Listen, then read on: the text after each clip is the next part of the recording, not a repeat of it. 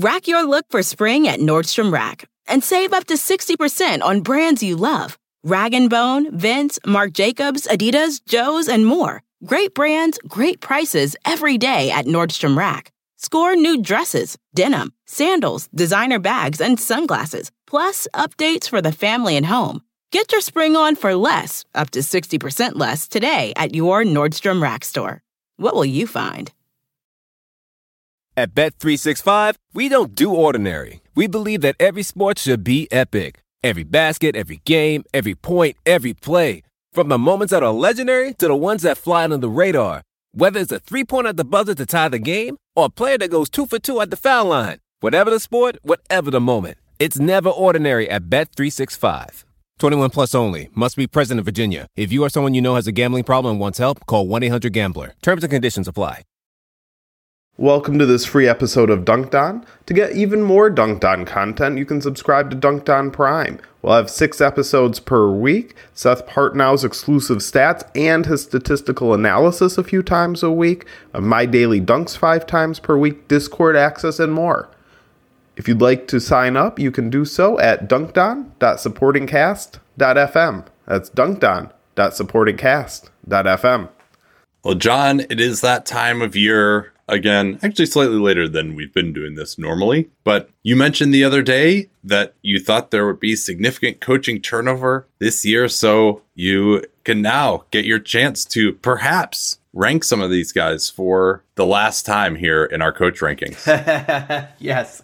Although I should I should emphasize that in several cases where I have these coaches ranked has absolutely nothing to do with their job security. Yes. No, I, I think as I was going through it, I I thought that as well. And one of the things that stuck out to me is if you just uh, I found I had a lot of difficulty finding a bottom bottom tier uh, other mm-hmm. than maybe one. I uh, feel the then, same. I I feel the same way. Okay.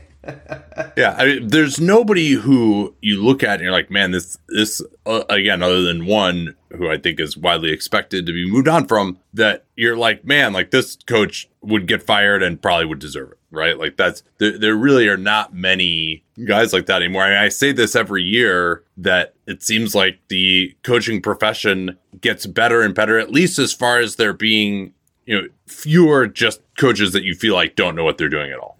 Uh, I think that's definitely been a trend, and it, it, was it was honestly I felt pretty good at one and pretty good at thirty, and I had a lot of trouble everywhere between two and twenty nine. And I'm really interested to see what you came up with, and if our lists are even remotely similar at the end of the day, just because I I, I felt like this was a really diff- really difficult assignment this year, uh, even relative to the last couple times we've done this. So yeah, it, is a difficult assignment. However, it's probably worth uh, going over again, and maybe our criteria have changed a, little bit, but just how you even go about evaluating a coach. I think I think you look at a few things. Um, let's let's start at the top. Choosing the correct players to play in the game. Uh, use of tactics at a big picture level what kind of offense they run, what kind of defense they run, then use of tactics at a micro level, how they manage their timeouts, fourth quarters, things like that, challenges, for instance. Uh, player development, do guys get better in their system? Uh, player, for lack of a better word, esprit de corps, right? Like, is this a person who keeps the troops motivated, gets them to perform at a high level. A lot of times I look at the defensive end as maybe a little more of a tell um, on, on somebody's coaching ability. Uh, although, I mean, talent still is a factor there, so you have to weigh that too. Uh, and then track record. Uh, there are some guys who in their first or second season who uh, are off to really good starts, but I could only put them so high because I'm comparing them to guys who have 5, 10, 15 years of of really solid NBA track record. And we've seen too many guys who get off to a good run for a year or two and then some weaknesses come to the fore that make it apparent that they're they're not really a top 15 or whatever coach. And I think that's a, a real key uh, because the way we do this is who would we want coaching a random NBA team for the next four years. They're signing that standard coaching contract, uh, that four minus one. Uh, we're doing the hire for, we don't know what team it's for, but we're, we're just uh, going to bring this guy in and that's that's the criteria. So there are certainly, I mean, some guys haven't even coached for four years, so it's it's tough to say, and that's even in one spot. You'd like to even see there be success in multiple stops uh, potentially, or at least if not in multiple stops with multiple types of teams up and down the talent spectrum offensive teams, defensive teams, ability to change schemes. So, obviously, having that track record is going to push you higher, even if there are some guys that you might say are doing a better job this year than some of the more established guys. You know, that's something that we're going to have to wrestle with to some degree. Uh, and I also think too, it's just it's easier to be a coach in year one. Your message is fresh. You're doing something new. Everyone's buying in. You know, can you maintain that as you get closer to the end of your contract and as the your message may begin to grow a bit repetitive. Absolutely. I mean, every coach in their first year, there is there's always a certain level of enthusiasm and excitement. I mean, we we went through multiple coaching coaching changes in Memphis, so I could tell you this. Uh, and then it's it's can that message continue to resonate with players? Game forty, game eighty uh, game 100 as you get into the next season. Yeah, I mean, you'll see even some guys uh, go through it where the first 20 games everyone loves them, and then by the end of the season, they, are uh, everyone's sick of them. The the, the Nate Bjorkgren uh, arc. Uh, yeah, exactly, exactly. Yeah, some yeah the the arc the arc moves more quickly uh, for some than than for others. Uh, you know, it's like a like a like a day in Iceland in December versus like a regular 12 hour day. So another thing obviously you have to look at too. I mean the point of a coach is to get this team to be more than the sum of its parts. And so that in some ways if you're going to evaluate that involves an evaluation of the talent that the guy has had and what the results have been compared to that talent. Now, that of course is fraught as well because a lot of these guys are like they're going to look good or look bad depending on on who the coach is like it's all together but if there's if a guy has a track record of coming in and with the same talent doing better than the predecessor and significantly so that's usually a pretty big data point for me as well though again there are not that many of those guys uh so yeah. all right uh you said you thought number one was relatively easy who you got number one Eric Spoelstra He was my number one as well, but I actually did put one other coach in the tier with him uh, okay. at the top. I, and I, I will preface, yeah. I actually had him in a tier by himself. When I looked at longevity, yes. Won a championship, yes. Do players buy in? Yes. Do, is player development? Yes. Uh, tactically, very good. Um, I, I don't. You never. You just never walk away from a game thinking that Eric Spoelstra left money on the table. Um, so to, to me, he's he's the guy you have to put in the number one spot right now. I, yeah, as I said, I I did have a number one. It's difficult though because this year there have been the good established coaches like they're not really other than maybe one of the like veteran established coaches their mm-hmm. teams are all kind of having shitty years. So it, it makes it a little bit more difficult yeah, I mean, I think, and even as Danny and I were going through Coach of the Year, you know, I think like Mike Brown, for example, is going to be, I think, the very clear Coach of the Year. I usually don't like to default to the, hey, you coach the surprise team, good job, uh, yeah. uh, but you don't have as much of a track record. But there really aren't many other candidates that I could point to, other than maybe one who who we'll get to, uh, who has a good track record and their team is is doing well this year. Um, so yeah, I mean, let, us talk a little bit more about Spo though, and obviously going back to 2008, he's coached superstars, he's coached kind of under talented teams most years you would say that they exceed their talent level. I wouldn't put this year among them necessarily. I wouldn't say 2020 was among them either, or sorry, 2021 was among them either. But obviously, 20 and 22, he, he did a fantastic job getting them to the number one seed and uh, to yeah a, a, game seven with a uh, a shot in the air to win it uh, and get to the finals. Um, so yeah, I mean, I, I think, and he's got a lot of different schemes defensively. They're usually going to play hard. Every once in a while, I'll kind of question some of the player usage lower in the rotation. Um, but yeah, I mean, when you look at the player development, getting that their second and third best players were 14th picks, like nobody ever thought Bam Adebayo would be at the level that he's at, and they've managed to find some of these guys who've uh, eventually a few of them regressed, but your Caleb Martins, Duncan Robinson, he's not good now, but they developed him well enough that he got a $90 million contract. Max Strus, Gabe Vincent. So it's, it, yeah, I mean, I think when you, I, I want to talk through the guy who I have number two, and also in this tier, I, I may end up being convinced to move Spoelstra in, into his own group. Um, okay. Anything else you wanted to say on him? Uh, might be the best even year coach of all time. he did win an NBA championship in. Uh, he did win a championship but, in an odd year, but by and large, his, yeah. his best his best years have all been the even years. The other thing I like about him too is that he's evolved. Uh, that, that's something that I think is important, big time, in terms of yeah. his philosophy, in terms of minutes, you know, this, I mean, he comes out of that Pat Riley, Jeff Van Gundy, you know, just like, I mean, I guess I don't think he ever worked directly with Van Gundy, but, you know, just that like real Very hard me- ass, you know, yeah. medieval mindset of that coaching tree. And he's kind of moved past that, definitely. Yeah. In, in, terms of if you look at their shot chart, for instance, if you look at just, just the kind of the, the way they play the game, uh, even though their two best players aren't three point shooters, they still shoot a ton of threes. So I, I guess my next question is how does a guy who has four championships in eight years and six finals appearances in eight years not merit being in the top tier? What what is the I, argument against Steve Kerr? Uh the arg- the biggest argument against Steve Kerr is that he's what happens when he doesn't have Steph Curry. Right? They they've they've never they've never been able to be good without without Curry. I, I will push back on that a little bit. I think uh, they actually are over 500 without Steph this year.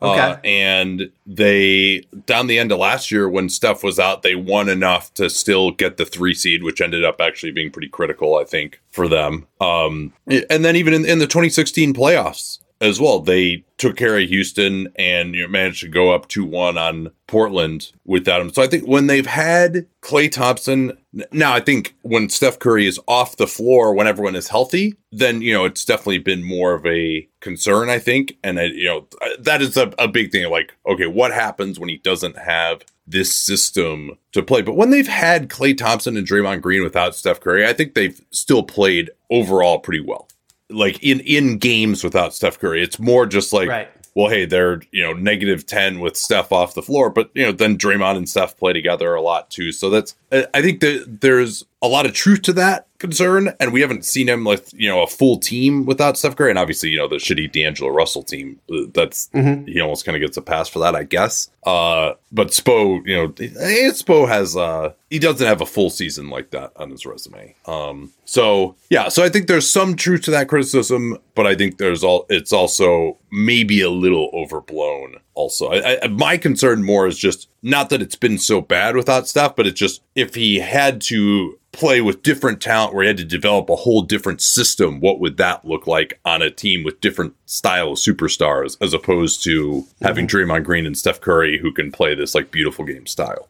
Yes. Yeah. Yeah. I, I think people do wonder that. Like what is what does this system look like without with without Steph as the uh, fulcrum? Um, is it is it is 2016 too far in the past to continue to punish him for playing Anderson Varejao in the finals?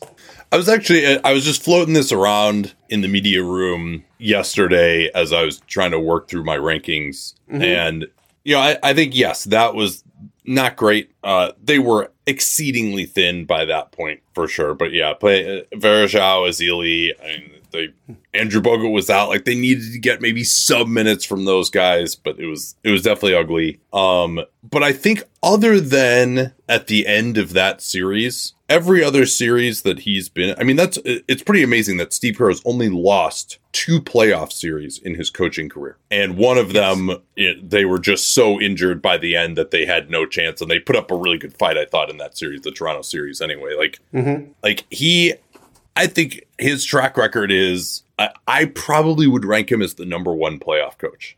Interesting. Is that fair? I'm trying to think who else who else is on this. Uh, some a couple of the other guys that I might go with there haven't haven't really had like the deep playoff rounds where you uh yeah maybe maybe huh Uh, I mean, they, he's only had one disappointing playoff series in his whole career, and even that one they would have won if Draymond Green didn't hit LeBron in the nuts. Mm-hmm. So, yeah uh, and, and yeah, I mean, he probably could have tried, could have found something a little later in that, but uh, like he he he always seems to find the right buttons by the end of the series, and same thing with like their road record uh, in the playoffs. So I I I don't think like Spo would probably be my number two there. Nick Nurse, you know, would have been someone that I really liked, but I think the last year and a half has not been kind to him at all. I agree with Uh, that and I thought he did not coach a good series in that Philly series last year. And there's really no one else with the with the. I mean, maybe Ty Lue is probably the other guy that people would point to, but he goes down 0-2 in like every series, and then he adjusts. yeah yeah yeah uh, there uh I would say Rick Carlisle would be somebody to think about Yes, yeah, Rick Carlisle would be, would be pretty good. Yeah, he hasn't had a disappointing playoff series, though he hasn't had many playoff series. Period. Uh, yeah but yeah, I think he's. But but still, you know, th- his sample size is much lower than Kerr's. It's uh, yeah yeah. At Bet365, we don't do ordinary. We believe that every sport should be epic. Every goal, every game, every point, every play. From the moments that are legendary to the ones that fly under the radar. Whether it's a game-winning goal in the final seconds of overtime or a shot on the goal in the first period. Whatever the sport, whatever the moment. It's never ordinary at Bet365. 21 plus only. Must be present in Virginia. If you or someone you know has a gambling problem and wants help, call 1-800-GAMBLER. Terms and conditions apply. Luxury is meant to be livable. Discover the new leather collection at Ashley with premium quality leather sofas, recliners, and more, all built to last. No matter how many spills, scuffs, or pet related mishaps come its way, the leather collection at Ashley is made with the durability you need for the whole family. Shop the new leather collection at Ashley and find chairs starting at $499.99 and sofas at $599.99. Ashley, for the love of home. uh Steve And Kerr, Spo, I would- Spo, yeah, yeah. Go ahead. Sorry. I would rank number one on emotional intelligence, um, just in terms of re- relating to players and kind of keeping everyone on a on an even keel through through the season and kind of understanding the highs and lows of the season and when to when to push buttons and when to pull back. Uh, so I, I I think he operates at a really high level with with that stuff. Uh, and I think that's helped magnify the ta- like. Obviously, he's had incredible talent, right? So how do how do you adjust for that? But I, I also think in in most of those years, he's gotten what he could out of that talent, right? Like like la- last year, Yeah. especially. I mean, la- last year I thought was a real feather in his cap because he he didn't have Durant anymore, and it was they weren't they weren't it wasn't so obvious that they were the best team, right? But they ended up winning the championship. Yeah, and actually winning the championship relatively easily in the end, which I think p- kind of gets lost a little bit when people are like, "Oh, that that team was, you know, that was like a fluke championship or something." Like they never. I mean, who pushed them the most? Memphis, like they. Yeah, I mean, uh, you would say- would conference say finals Ja- and finals like easily. Yeah, you. I mean, you would say if Ja hadn't gotten hurt, maybe that series ends up different. But Um, yeah, I guess, and and I I agree with you. I think Kerr just the buttons that he was able to push to get enough out of that veteran team to get them to defend. You know, you mentioned the emotional thing. Is he? You might so a, a critic might say, "Well, hey, there's a lot of drama around this team," and so is Steve Kerr culpable for not preventing that drama, or is does he deserve credit for successfully navigating it? I probably tend toward the latter interpretation. I would tend toward the latter, uh, especially given uh, some of the personalities involved. I mean, obviously, when you have when you have Steph, that helps so much, right? When your when your best player is like that, right? Uh, Yeah. But he's also had to navigate other things, right? Like at, having Durant and those guys at the same time was potentially tricky, and we've seen that in other places since then, right? Um, and but it, it was never it was never a problem that bubbled to the surface at least in Golden State. Now obviously he ended up leaving, but I I don't think that was because of anything Steve Kerr did. Let's put it that way. Yeah, I mean, KD seemed like kind of annoyed by him at the end, but that's uh, yeah. I don't think anything necessarily could have saved that situation, and it's hard to imagine that anybody could have gotten more out of Draymond Green or, or Klay Thompson. And it, sorry, we're spending so long on Kerr here, but I think that this is really kind of a fascinating discussion to me about him and, Yeah. and his legacy. I mean, he he, he seems to get a, a lot of respect. Uh, you know, he's going to be the Team USA coach now, so it, like but it just I think there still is this feeling of like, all right, you know, he just kind of lucked into this super team. And I think maybe had the Warriors not gotten Durant, maybe it would be a little bit different for him. And then also the other thing too is that he missed the the you know the 24 game winning streak in 2016 due to his health issues, and then he was out again at the start of the 16 17 playoffs. And like Mike Brown, who apparently is actually a pretty good coach, uh, you know, took them to being undefeated. So maybe there's this feeling of like, well, you know, this this team would have just run by itself. But you also got to remember where they were before he got there. And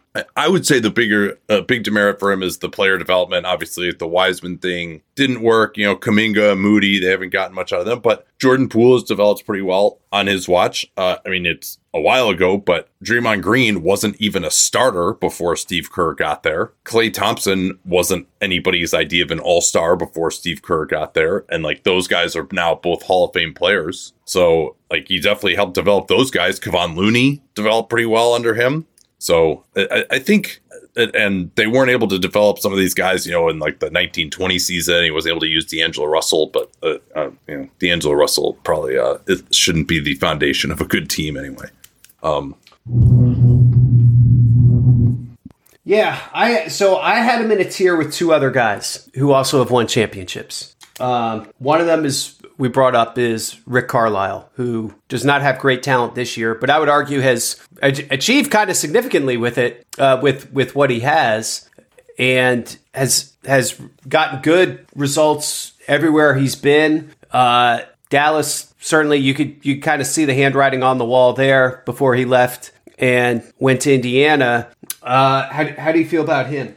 Yeah, certainly having a good year this year. Uh, last year was kind of a lost year for them, although they, they probably is culpable for them being so bad in close games that they decided to blow it up. And obviously, they made, they made a good trade. I'm really excited that he is actually proven now to have changed up his style and that they're running, which show that was a huge criticism of him that they never ran for Yes. basically the last 10 years. And they didn't run mm-hmm. last year either, but they didn't have Tyrese Halliburton. And now that they have him and they have TJ McConnell, like they, they actually like that's been a huge part of their offense and their success this year. And yeah, I mean, Danny and I were talking about it. Like Tyrese Halliburton has developed really well under him. They got Miles Turner, and then like Buddy Hield is probably like an average starting shooting guard, and then they have no other good players on the team, and they're they play 500 ball uh, when Halliburton is available. So that's that's pretty good. I still am concerned though, and we talked about this last year that you have this generational player, and you had to skip to another job because you were worried you're gonna get fired because you didn't get along with them.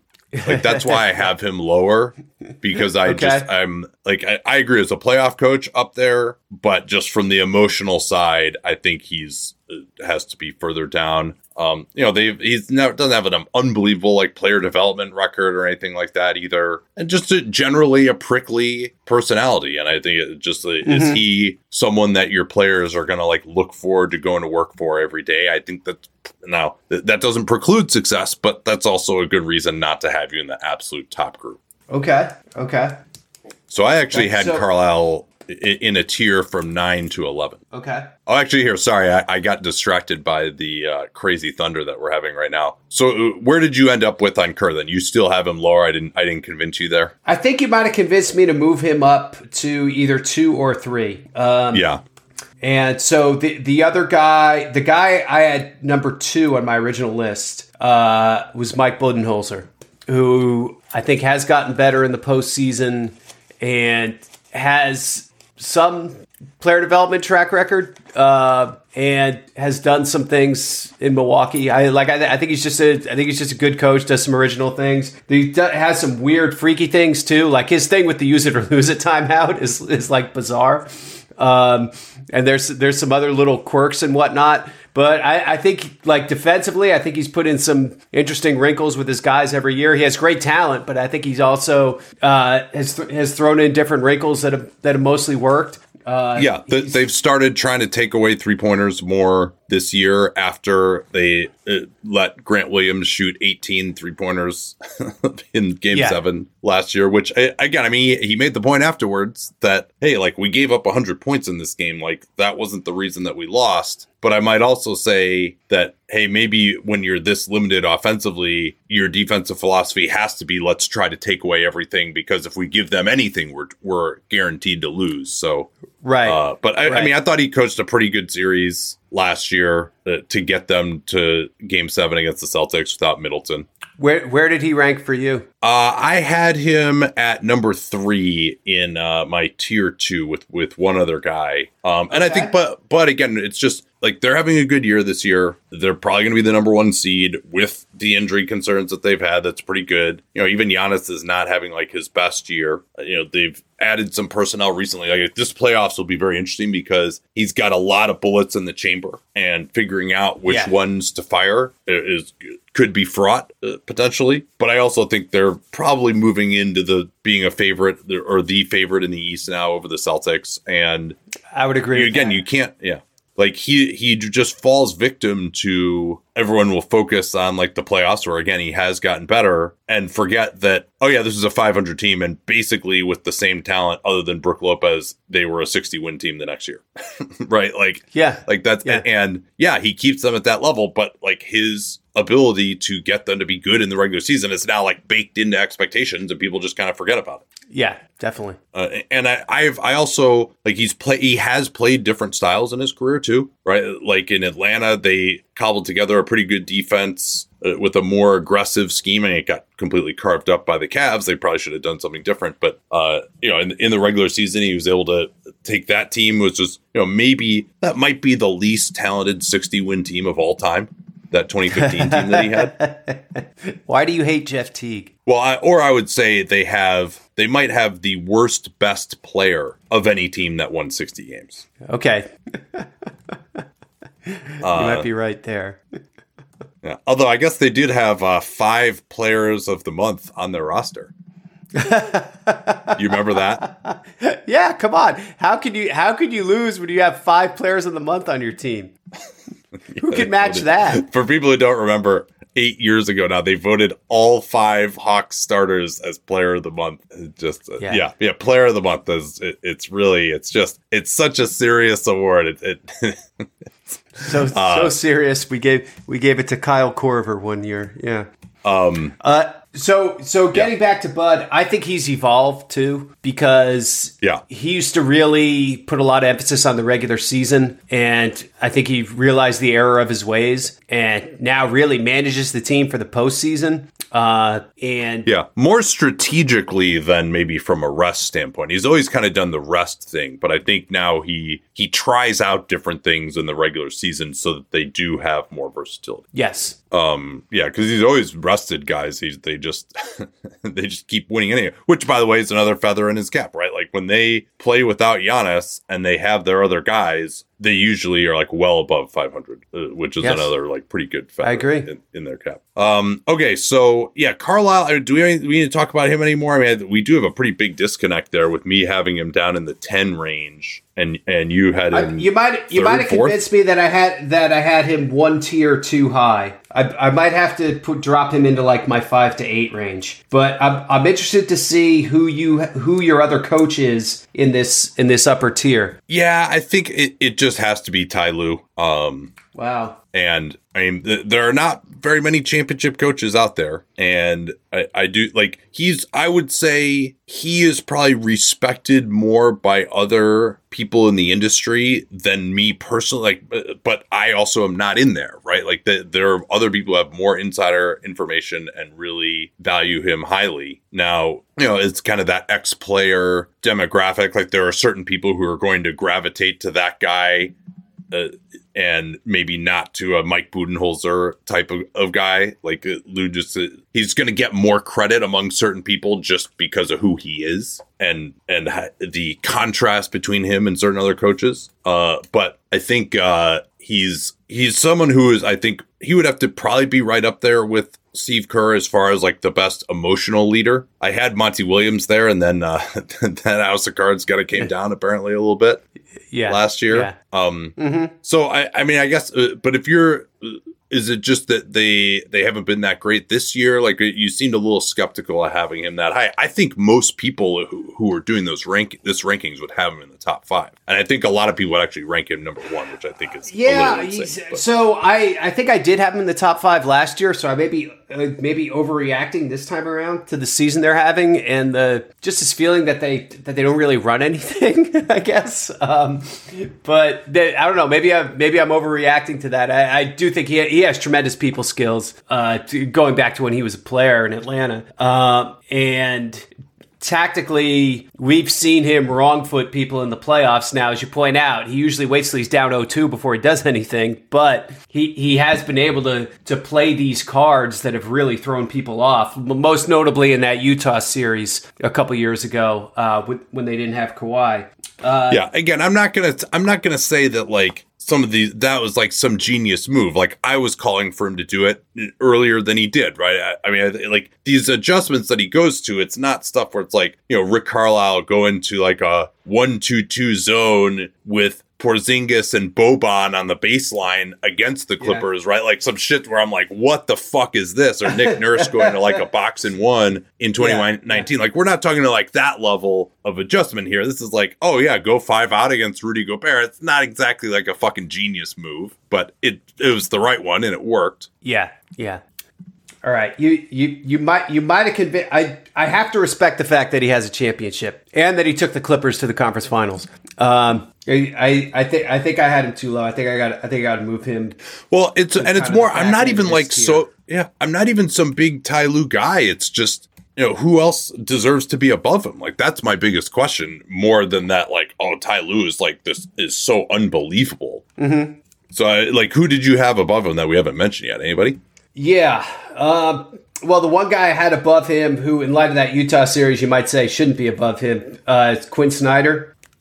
Yeah, yeah. I had Snyder in the next group with kind of the uh, a kind of middle experienced group of guys who I think are all uh, all pretty good and have some pluses and minuses. Yeah, I think you know Snyder just had, didn't have very good playoffs the last couple years. I think the uh, emotionally like his kind of high strung nature wasn't what his team needed. That's he's not. I, I mean, it seems like ultimately, and even even like uh, Spo, I like even Spo has a little bit of this like you know he's intense, but he's also like ah we'll be okay. Like Jimmy Butler like fucking screams at me, I screamed at him. Like hey, you know what? Like we'll get past it. It's fine. Like it's just heat of the moment. Like that's that's not quite Quin Snyder. I think that they're the best coaches these days do have like a little more chill to them.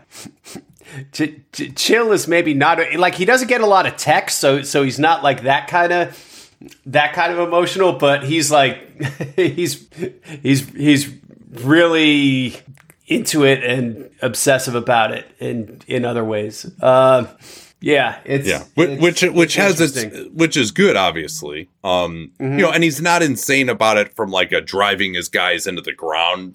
uh, You know, but it's not like that level. Like Thibodeau, he'll be a Yeah. fascinating guy to rank. By the way, I can't wait to hear what you you have to say about him. But um, no, I, I think I'm very interested to see where he ends up with this Hawks team. Obviously, it's not going to be fair to judge him on this season coming in. I mean, I assume they'll at least be in the play, and we'll get a look at him there. Uh, but yeah, I mean, he definitely in Utah got that team to overperform. And Donovan Mitchell has been basically the same guy that he was in Utah. Rudy Gobert certainly has not been. So I think that's something that has I to come to mind. Now, Rudy, yeah. He, Yeah. he built an architecture around Gobert that you're seeing how tough that is to replicate. Yeah. Um, so, so yeah, I had Quin in this next group from five to eight.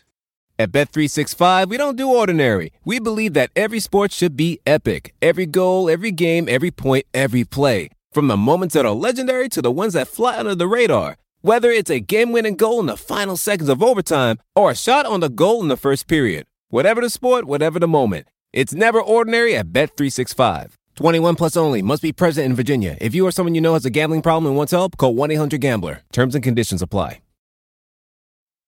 So, so to reiterate, I've got Spo and, and Kerr one and two in, in tier one, Bud and Lue three and four in tier two, and then my tier three Snyder is one of those guys. So you, so I guess we really weren't that far off. You had Lue at five, item at four. So I think we're Uh, I, close. I, that. I, I actually had Lue uh, lower than that. Uh, I, I had a, Ah. Had him at ten, which I, I don't think I don't think I can back that up. I think I was overreacting too much to the season they're having. Yeah, I mean, this is, uh, you know, he started off the season with being told that he had to have Kawhi Leonard not play at all until the six minute mark of the second quarter. Yeah, wasn't that wacky? Yeah.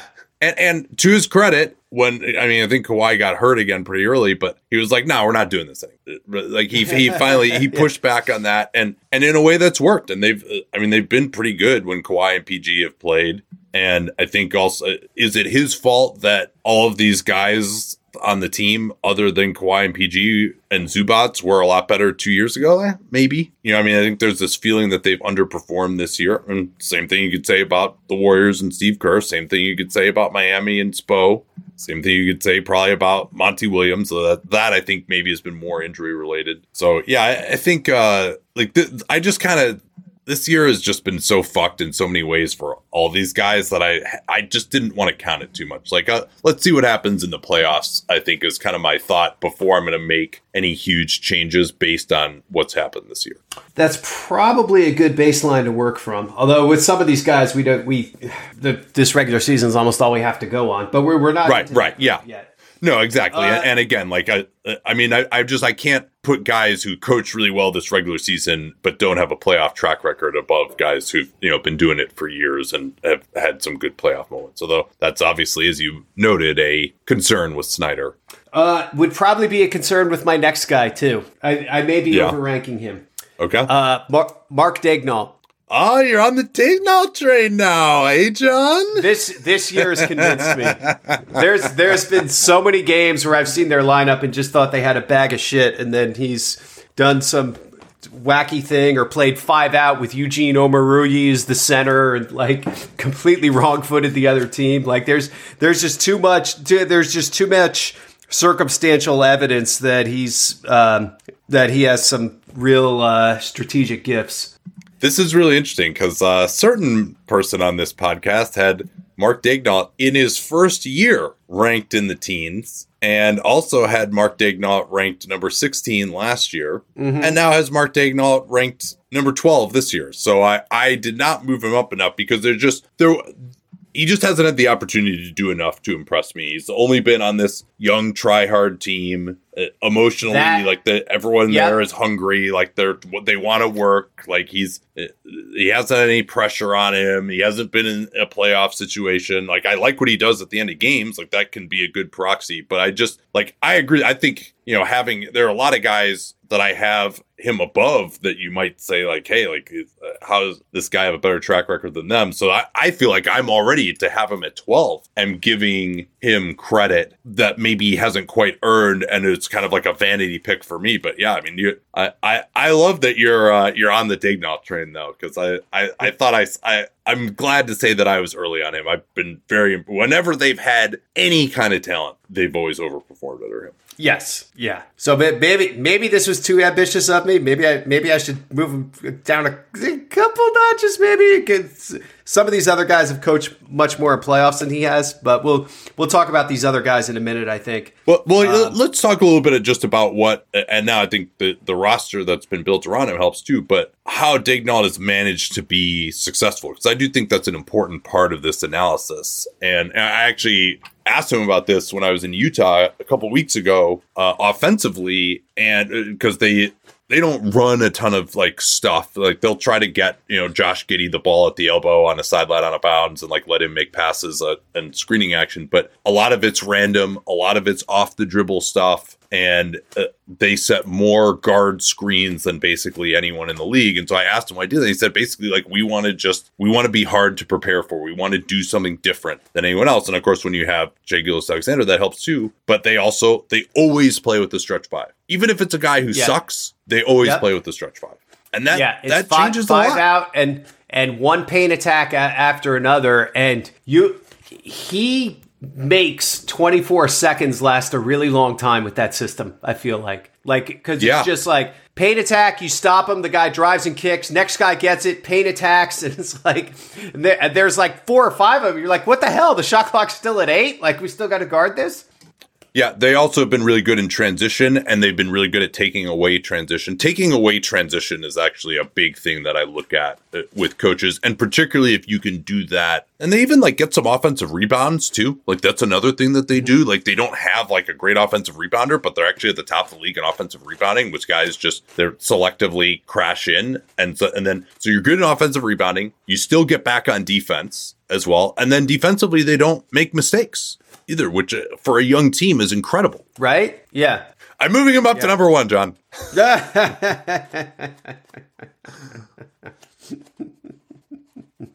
but yeah, I, I definitely have been really, really impressed uh, by him. Um, so yeah, I, I, I did have a number twelve. Uh, who else do we need to talk about, kind of in this five to ten range here? So I had some guys uh, who I would call Western Conference guys who haven't won at all. Taylor Jenkins, Michael Malone, Mike Brown, Monty Williams. Let's do Mike Brown. Uh, Okay. and why does he deserve to be this high? I've I've always thought he was a pretty good coach, like going back to Cleveland. Um, now I'm not going to overdo it and give him credit for the Sacramento Kings going through the whole year with no injuries to their top eight players, uh, but just the fact of like even if the Kings had had normal injuries this year, I think they'd probably still be like what 500 or whatever, which would be a freaking miracle in its own Yeah. right, right? Yeah, Um, I mean, yeah, their over under was 32 and a half coming into the season. Yeah. So give him give him a lot of credit for that. Uh, I, I do think there's been a couple like minor own goals there um, that don't really get talked about. Like yeah, part of the he's pretty started- terrible at challenges. Like he'll he'll do some just no hope challenges that also Uh-huh. like waste one of his timeouts in the last minute of the game. You know, like we, we've seen a few of those, but that's that's a, a small point overall. Yeah, uh, and the uh, the whole KZ Okpala experience. Um, but Well, they got Kessler Edwards now. They got a real upgrade. yes, I, yes. I, I, am not Very even being funny. That's actually that's quite true. Uh, he's certainly an upgrade on Okpala. Yes, yeah, yeah. if if nothing else. Um, in in in all seriousness, like I, I think a lot of the stuff he's done offensively to to maximize Sabonis in the DHO game and and you know get get Huerter involved and really weaponize all their all their shooting. Uh, I I think it's I think it's been really good. I think I think that has been very impactful. Obviously, it his comparison point probably helps, right? Like we're not doing Harrison Barnes post ups out of every timeout anymore, but uh, but but still, I mean, he made those changes and it's been massively impactful. You can see they're are they still number one in offense? Oh, they're number Yeah, one in no- offense by like a point now, too. Yeah, yeah. No, I, I, everything that he's done this year, and you might say, oh, they're 25th in defense. What the hell? Like, I actually would consider that to be significantly above their personnel. Like I, I when I ranked uh, the teams before the season, I thought they would be uh, one of the worst defenses in the league, maybe the worst defense in the league. So to get them to 25th and at least competing and respectable, like De'Aaron Fox has been much better this year. Like Malik Monk tries. I mean, they don't have any other than Davion Mitchell, they don't really have any like established perimeter defenders, and uh, and Sabonis is probably the worst rim protector as a starting center in the league. Uh, he, he could do a few other things defensively, but uh, you know, and Sabonis is going to play forty minutes a game. So yeah, I think. And then offensively, you might say, all right, you know, Mike Brown's a defensive coach, but no, he's he's added a lot of things from Golden State, where uh, Ben Taylor, I thought, described it pretty well, where it's kind of a combination of what the Nuggets like to do with Jokic, working with Sabonis through the elbows, and then some of the off-ball movement stuff with uh, Huerter and Monk and uh, uh, Keegan Murray. That, and then you also have like the transition attack of De'Aaron Fox, like they're close to the top in transition. So uh, you can point to a lot of specific things that he has implemented that have really helped them. Yes. And he's, I mean, Um, I think yeah. he's almost certainly going to win Coach of the Year now, right? I mean, I guess Budenholzer would be the one guy who, but I, I just don't see a lot of momentum to to give it to. I think he's already won it, a, and then I think people, I mean, surprise teams tend to get a lot of credit in Coach of the Year voting generally. So I think yeah, he's probably and, and he was a, a good defensive coach, and it was good. It's good to see him back because he worked on his weaknesses in Golden State. That was a, a great marriage for both parties there. I think Golden State, frankly, probably misses him uh, as well on the defensive end, and yeah, so now he's able to, and, and, we'll see. You know, again, like this could be one of those things. The reason I have him lower is I just, I again didn't want to overreact to this year. Let's see how he coaches it in the playoffs you know, if they win a playoff run, I'm going to feel a lot better about it. But this also still kind of feels like a thing in Sacramento where, okay, they could just be, you know, win 39, 39 games again next year with a little worse injury luck. And then it's like, all right, he's a decent coach, but he's not anything special. So that's why I couldn't get him into this top 10 type of group. I had him uh, more in the mid teens. Okay. Um. So yeah. So you mentioned a few other guys. Um. Taylor Jenkins, I actually had now in that five to eight range as well, and mm-hmm. they're going through it right now. And this is a different kind of challenge for him. But oh, by the Absolutely. way, they're still actually winning well above their talent level. Like they're actually, what have they won three straight now since? Uh, uh, you know, I mean, I just John went out a little bit earlier, but you know, they've no Brandon Clarke, no Steven Adams, no Ja Morant. They've they're on a three game winning streak right now. They've had a, a schedule against teams that haven't been fully together, but still, like they're they always overperform. I thought in the playoffs there wasn't I, thought it was good that he moved away from Steven Adams immediately in that Minnesota series. Like that matchup just wasn't going to work with him against yeah. Karl-Anthony Towns. And then actually going back to him against Golden State and we missed the first couple games due to COVID, like I thought that actually changed that series for the. And Adams was a big piece uh, of them, like making that series interesting even after Ja went down. Uh, so I thought he actually yeah. coached a pretty decent playoffs last year. What do you think? I, I think so too. Yeah. Uh, I, I because that, that that's that switch that you pointed out. Yes, that was definitely big. I, he definitely coached a much better series than he did against Utah the year before. Uh, and so that that was a, a point of growth. There were just the circumstances kind of worked against them, where you know he just kind of had to had to play the guys who he had yeah. in, in, some of those later games. Well, and even just to be, uh, I mean, they gave Golden State their hardest test, and they did it without Ja Morant for three of the games. Like that's that's impressive uh, to me. Uh, so, and he's found a way of playing like they've managed to navigate losing Melton. I mean, if you just look at this rotation and who's he's, been oh, he's had to switch them? from having an awesome bench to having a bad bench like this year. There's no question. Uh, now they've gotten a couple decent games out of David Roddy these last two, but they're also playing against Dallas's uh, backups. So we'll see how that translates to these upcoming games. But they've got nothing from Ziaire Williams. Uh, the rookies haven't really given him much. Kennard hasn't. Kennard hasn't really gotten going since the trade either. So it's it's a very different environment he's operating in where he's now really scrambling when he gets to those second units. Yeah, I feel pretty comfortable and and he's only been there since what 1920. Yeah, I feel comfortable. He's only had one job, but I feel pretty comfortable that he would be able to get most teams to overachieve. And despite the fact that there's been a little bit of negative press lately, it does seem like this team overall has been pretty together. Uh, now, if I were ranking him on the quality of his press conferences, he would be 30th. I was, I was going to say. if you if you were ranking coaches on their ability to give to give a 50 word run on sentence in one breath, he would definitely be number one. While mumbling. Yes. well, and so, some of his whenever there's anything controversial comes up, it's almost must see. Like the whole yeah, uh, the the uh the Jordan Poole like he might have caused Ja Morant's injury thing last year, which was so ridiculous. Uh, but yeah, hey, no, just, I, I just think, doing just doing yeah. his own research and asking questions. Yeah. Caesars Sportsbook is the only sportsbook app with Caesar's rewards. That means win or lose, every bet brings you closer to the types of perks only Caesars can offer, like hotel stays at over 50 iconic destinations, bonus bets, daily profit boosts, tickets to the game, dining, and so much more. Whether you're a new or existing customer, Caesars Sportsbook is always rewarding. Must be 21. Gambling problem? Call 1 800 Gambler. Caesars Sportsbook. Don't just spectate, participate. What'd you think of Nick Nurse at, at this point? When we did this two years ago, I think we both had him number one. Even last year, I had him number three in the top tier. And up until the moment of the playoffs last year, it seemed like there was no reason to doubt him. And then it's really since then, it's been pretty bad, honestly. Yeah, I so I put him 12th and it was just hard for me, yeah, because of the contrast. When you see what's happened with Toronto offensively and then kind of defensively where they're the pressure and trapping is still there's like this unsoundness to it where it still gets beat.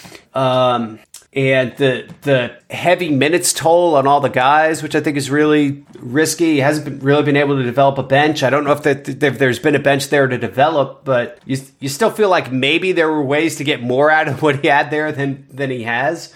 Uh, so it's been it's been disappointing. Yeah, I, with the talent that they have, I just think their defensive performance hasn't been good enough. Offensively, I get it; they got problems. I think uh, Pascal Siakam, he can create shots, but he's not someone who really draws the defense or scores that efficiency as a lead guy. And Fred Van VanVleet is, you know, for a number two is probably a little bit underqualified there, even though he's a really good player. And then they have no shooting. And so uh, I give him a pass for the offense. I think going offensive rebounding, transition. Uh, now they, they, it is interesting that they're going to do this unprecedented double probably where they're going to be number one in avoiding turnovers and number one in turnovers forced. But like I said, I think that just comes at a cost. And he, I think the argument back would be, well, hey, we can't score in the half court. We have to force turnovers. We have to get out and transition. But I would just really like to see if they just generally got more stops. It doesn't need to be a steal every time. It could just be a stop and just like they they really look like they have communication problems all the time and they just aren't really able to maintain any kind of a defensive shell. And particularly i didn't think like now that they have Jakob Poeltl, it kind of makes a little bit more sense to play the way he wants to play and because you have a rim protector but they had no rim protection before they got him and they still were playing this like super pressure style. So i i just and and ultimately they just it's not only that they're playing the super pressure style which i didn't think was a great fit but then they weren't really executing. Like they just had like there's a, a possession which I, you don't want to overstate one possession but i thought it's typical of where they were this season where they come out in a box in one and ev- everyone doesn't know where they're standing and they just give up a wide open corner three to the clippers. Like one pass wide open corner three like because nobody was standing in the left corner. I know exactly It's the play just you're like, talking about because i was watching that game. Yes. Yeah. Yeah. Yeah it's like and what, there's, there's just are we too many here? mistakes like that now and Yeah. that was like the fourth quarter of a big game you know Yeah, and there there have been grumblings about how things are have been uh, haven't been great this year. Talked that he might even move on uh, at the end of this. He's got one year left on his contract, so that's that's another thing where you just and so we're not sure exactly. Now. Like this is he's had this veteran team before. Now he's got guys who have some agendas and are looking for contracts, and you know, maybe it's starting to implode Yeah. a little bit. Yeah, uh, player development was another thing that seemed like a real positive at the start of his regime, which is kind of going off the rails a little bit. Yeah, and, and also they were really good at that before he got there. So that generally you give credit to the head coach there because he's creating that system. But yeah, I mean, I think their development record before him almost was better. Although Siakam did take the step forward to be uh, an all star under him. So, and OG took a big step forward. So he definitely deserves some credit there. But yeah, they have stagnated. You know, they like Chris Boucher wasn't an NBA player before they got him. Achiuwa has taken some steps forward. So I don't think they've been bad necessarily. Like Scottie Barnes is just the one you'd point to, hasn't been able to improve very Yeah. much so far. Yeah, he'd he'd probably be the one that stands out. Uh, Flynn, I don't know how much they had to work with, but he definitely hasn't made any progress. No. Well, yeah, I think Nurse is just very focused on not having any defensive liabilities out there, at least uh, not having guys who don't have size. Um, so ultimately, I went with Nurse still in that five to eight range in deference to what I thought of him before. Again, I didn't want to overreact to what we've seen, but you know, if the, if they don't make any more progress and then maybe even moves on after this year, you know, you have to start to consider whether his those great days for him were a flash in the pan. Right, right. Okay, okay. Let's let's My- talk about Monty num- Williams. Yeah. Oh, Yeah, sorry. sure, sorry. Go ahead. Sure. Was Uh, was who were you going to say? Michael Malone, my number eight. Yeah. All right, yeah, let's let's talk about uh, Malone and Monty Williams. That that can finish out part one here. Okay. Yeah, Michael Malone. I had him in a group from nine to eleven of just like veteran, solid guys. Uh, Doc Rivers is another one. We'll probably have to save him for next time. Uh, but I had Okay. Rivers, Carlisle, and Malone as sort of birds of a feather in that nine to eleven range. And yeah, I mean, what would you say about Malone at, at this point? I mean, they do. Is he just a, a is he riding the coattails of Jokic? Would, is that would that be a fair criticism of him? Just like, what do you think overall of him? I think the Nuggets do a really good job in player development and have the whole time he's been there. And I mean, Jokic has been a part of that, but they've also brought along a lot of younger players in that time, such as Vlatko Cancar, of course, um, but also. Uh, if you look at some of the other development stories there, then Monte Morris isn't there anymore. Um, uh, Yeah, I mean, even even Jamal Murray Porter. and, and Porter and They've had I'm, I'm blanking because they've had a couple guys who are no longer there because they traded them, but who who have been a big big part of that player development story. He's figured out how to incorporate some weird players like with Bruce Brown this year, right? Um, the the non Jokic minutes remain troublesome, so that's that's probably the one thing you would say. Uh, yeah, and a lot of all bench groups. Although he, too, they have tried staggering Murray with those guys too, and it hasn't worked. I, I would like to see them go with the what Derek Bodner calls in Philly the kitchen sink unit, where they just put in everybody except Jokic on the bench. But I think there's also you, you never know in these circumstances. Obviously, it's an easy thing to say stagger, stagger, stagger, but they are so ridiculous when Jokic is on the floor that yeah, the bench is a negative most nights, and most nights they win, right? Like, and Yeah. so would you be muting the impact of Jokic? I would tend to say no. I think he could prop up basically anybody, and then you could put all these other guys in and play spread pick and roll. You know, but you probably would keep him and Gordon together, Jokic and Gordon together, but then you throw everyone else in on the second unit and you know just play spread pick and roll. You have like more of a theory there, but uh again, you don't know for sure that not that staggering would improve things, but I do think they should try it more whole hog than they have. Uh, I I think he's shown better his last couple playoffs. I think his first couple playoff series did not go particularly well. Um, and then kind of in the the bubble was like the turning point, right, where they got absolutely torn apart by Utah those first four games, and then they Yeah. kind of Utah didn't have together. Mike Conley and Bojan Bogdanovic at the start of that series, too. By the way, that, Yeah, that yeah, is to yeah. go down three one. Uh, they didn't have Gary Harris, but still, it was Yeah, they, they were like getting embarrassed, and then they came back, won that, and then came back and beat the Clippers in the next series, which was which was the real shocker. Uh, you know, la- last year against Golden State, I, I missing Murray and Porter. I don't think they had much of a chance. Uh, Jokic was also. Uh, I think now the challenge for them this year, it's a different challenge for Malone, which will probably affect where he falls on this list, right? Because he he's the number one seed in the Western Conference now. I don't know if people are going to call them the favorite with Durant being in Phoenix and the Warriors being the Warriors and whatnot, but he's the number one seed. He's got his top three guys healthy now, right? And they've been able to manage Jokic through the year more so where he's not out of gas by April. Or he shouldn't be anyway. So everything's lined up for them to make a deep run now, but the expectation is definitely for a deep run. Like you don't get surprise points anymore. Yeah, I think that's fair. And I think there's two ways to look at some of these playoff series. Generally, his teams seem to improve their performance as the playoff series goes along. But also, I think that a lot of times they don't really start very well either. And, you know, particularly those first two games of the Warriors series last year. And let's not forget that Steph Curry was like barely playing. Or I shouldn't say barely playing, but he's coming off the bench and playing, you know, 30 minutes a game in those, the beginning of that series. And they just got completely embarrassed in mm-hmm. those first two games. So, like, there have been a lot of times when his team hasn't really been ready to play at the start of a series. Now, again, they shouldn't have won that series. Like, they're uh, they're missing a bunch of guys.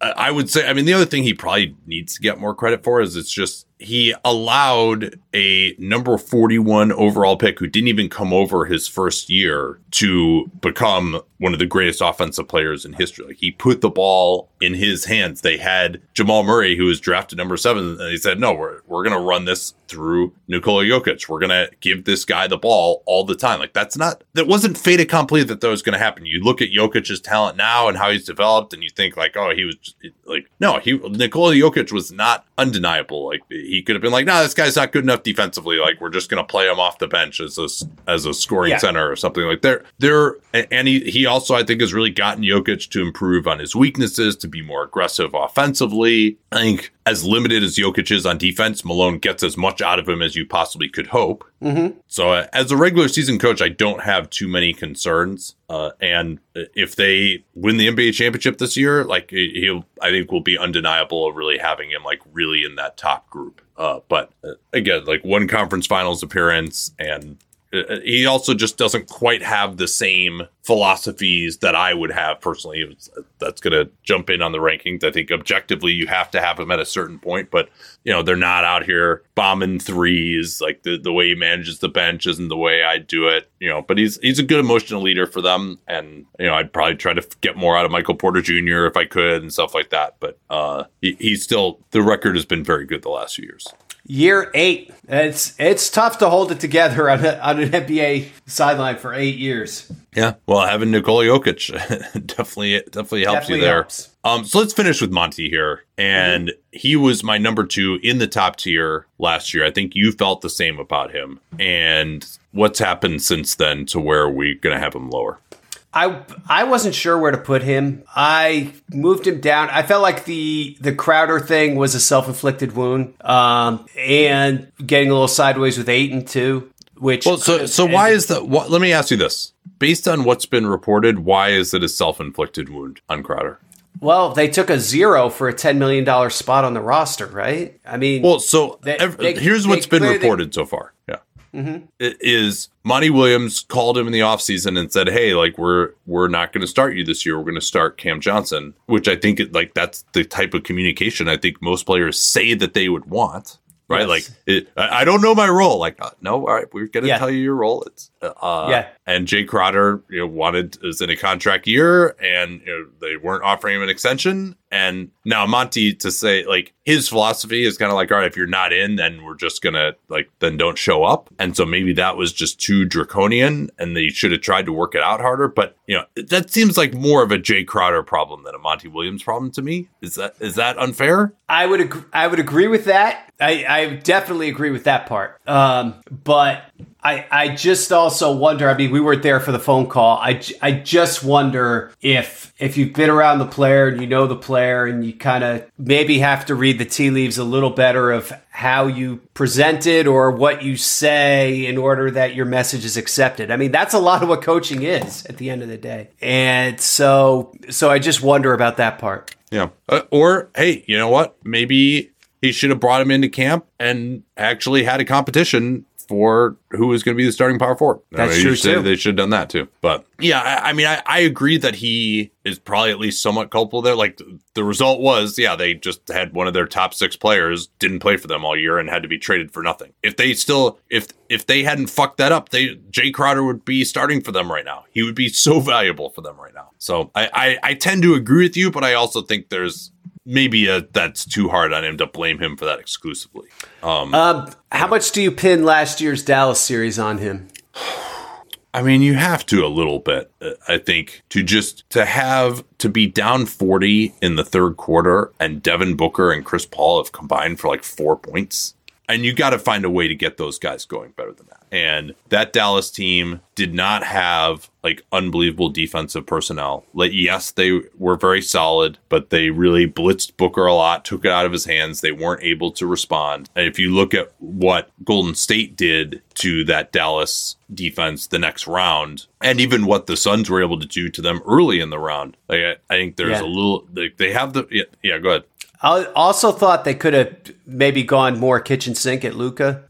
I don't know how you Yeah, I think- contrast yeah. what Golden State did against him versus what versus what uh versus what Phoenix did against him. Yeah, that's a fair point, uh, right? Just more, uh, more doubling, uh, or or just not switching as well, right? They just like when Luka would, they just switch Chris Paul onto him like zero resistance, right? And that that really wore Yeah. Chris down, and uh, Luka abused him, and so now, I mean, it's also a problem that they only had really one guy that they trusted to guard Luka on the whole team. Like I, I think overall, Monty Williams has like this is not other than Mikal Bridges, like they don't have like good, and, and Crowder's like okay, but they don't have good defenders on this team. Like uh, DeAndre Ayton is not really good defensively. Like he can guard in the post, but he's not a great pick and roll defender, not a great rim protector. So I, I think he's gotten them to punch above their weight, particularly in the regular season defensively these last few years. Yeah, that could that's a fair point. We may just be holding his regular season success against him.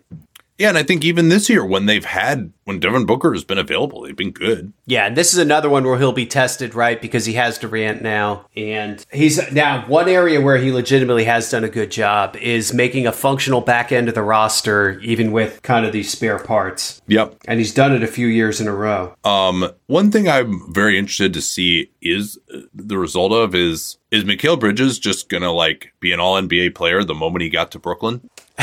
Because if so, you would think that, like, yes, he maybe they, uh, particularly for a team that didn't have other ball handling options. And yeah, you know, w- when Booker was out, they gave him the ball a little bit more. But like, why is Mikal Bridges all of a sudden unbelievably awesome in Brooklyn and a Phoenix team that desperately could have used his skill set in the playoffs last year and for with Chris Paul and Devin Booker out this year couldn't get that out of him? Why is that? Yeah, I scratched my head on that a little because I, I mean, you saw flashes of it, like you said, in the games where, uh, where Booker didn't play, especially. Actually, funny, funny stat: he scored at least twenty-one points in each of his last six games as a Phoenix Sun. Uh, so he was. This is something that was like maybe this was already bubbling up a little bit. Uh, but when I, yeah. when when I saw Phoenix uh, at the uh, in, in January and they were playing shorthanded. It was the same thing where they were putting the ball in his hands more, and you could definitely see these these flashes. Uh, even though the you know they didn't quite have the talent around him, and he at the same time, it still wasn't quite what he's done. He wasn't having forty point games, right? so it wasn't it wasn't quite like we've seen in Brooklyn still. So I, I just yeah, wonder but- if this was something that was like starting to bubble up, and it was just right place, right time that magnified it. But if, if like because if you go through his splits a little, like even from even in the Phoenix time from November to January, you could see him ramping up a little bit. Yeah. On the other hand, he had 15% usage last year. And you would think that like this didn't come out literally out of nowhere. Like there's had to have been some more there than they could have gotten potentially. I don't know. Uh, also, the other concern I have is just them not shooting enough threes. That's I agree and, and yeah, that. you got Chris Paul, you got Devin Booker. Like they've been a very good offense but I think particularly in the Dallas series that that really caught up to them because they couldn't deal with the double teaming and like really make it make them pay. Like Chris Paul was just like wouldn't shoot a spot up. You know, that's again that's something that they probably he should have been able to get that out of Chris Paul. Uh, and Chris is shooting him more now this year, but for him to just be like, no, I'm not taking spot up three pointers. Like, no, we need you to take those, Chris. Like they're doubling off. um, yeah, so uh, so I still I, again I didn't. Uh, yeah, good. Monty has also had the additional pressure, I would say, of kind of having to be the figurehead of the franchise through some really ugly shit. Yeah, um, and he's done well there. Navig- navigated that really well. Uh, so got to get some bonus points for that. So yeah, right. overall, you know, I had him tenth. Maybe I should have him ninth. Uh, I, I, think he's he's roughly in the right area here. Yeah, I had him in that five to eight range just because I I didn't want to downgrade him too much compared to last year. And you know, we'll see again what happens this year. Like I mean, he he very easily, if they disappoint, might not be the coach there next year. Like that's even a possibility. Well, with with new ownership, yeah, you have to wonder. Yeah, Tom, Tom Izzo, Phoenix pressure. Suns. All right. Well, that's a, a, good way to wrap this here. Uh, thanks so much uh, for joining us. Uh, you can join us exclusively on Dunc'd On Prime next week for part two of these rankings, which always actually I think is more interesting uh, when we get to the bottom. But there, there are a lot of guys I'm very curious to hear your opinion on uh, since it's been a year. And uh, thanks so much for everyone who is a subscriber. We'll talk to you all soon. Hope you enjoyed this episode. If you'd like to listen to the full coaching rankings and get a lot more than that too, you can subscribe to Dunc'd On Prime at duncdon.supportingcast.fm. That's duncdon.supportingcast.fm. Caesars Sportsbook is the only sportsbook app with Caesars rewards. That means win or lose, every bet brings you closer to the types of perks only Caesars can offer, like hotel stays at over 50 iconic destinations, bonus bets, daily profit boosts, tickets to the game, dining, and so much more. Whether you're a new or existing customer, Caesars Sportsbook is always rewarding. Must be 21. Gambling problem? Call 1 800 Gambler. Caesars Sportsbook. Don't just spectate, participate.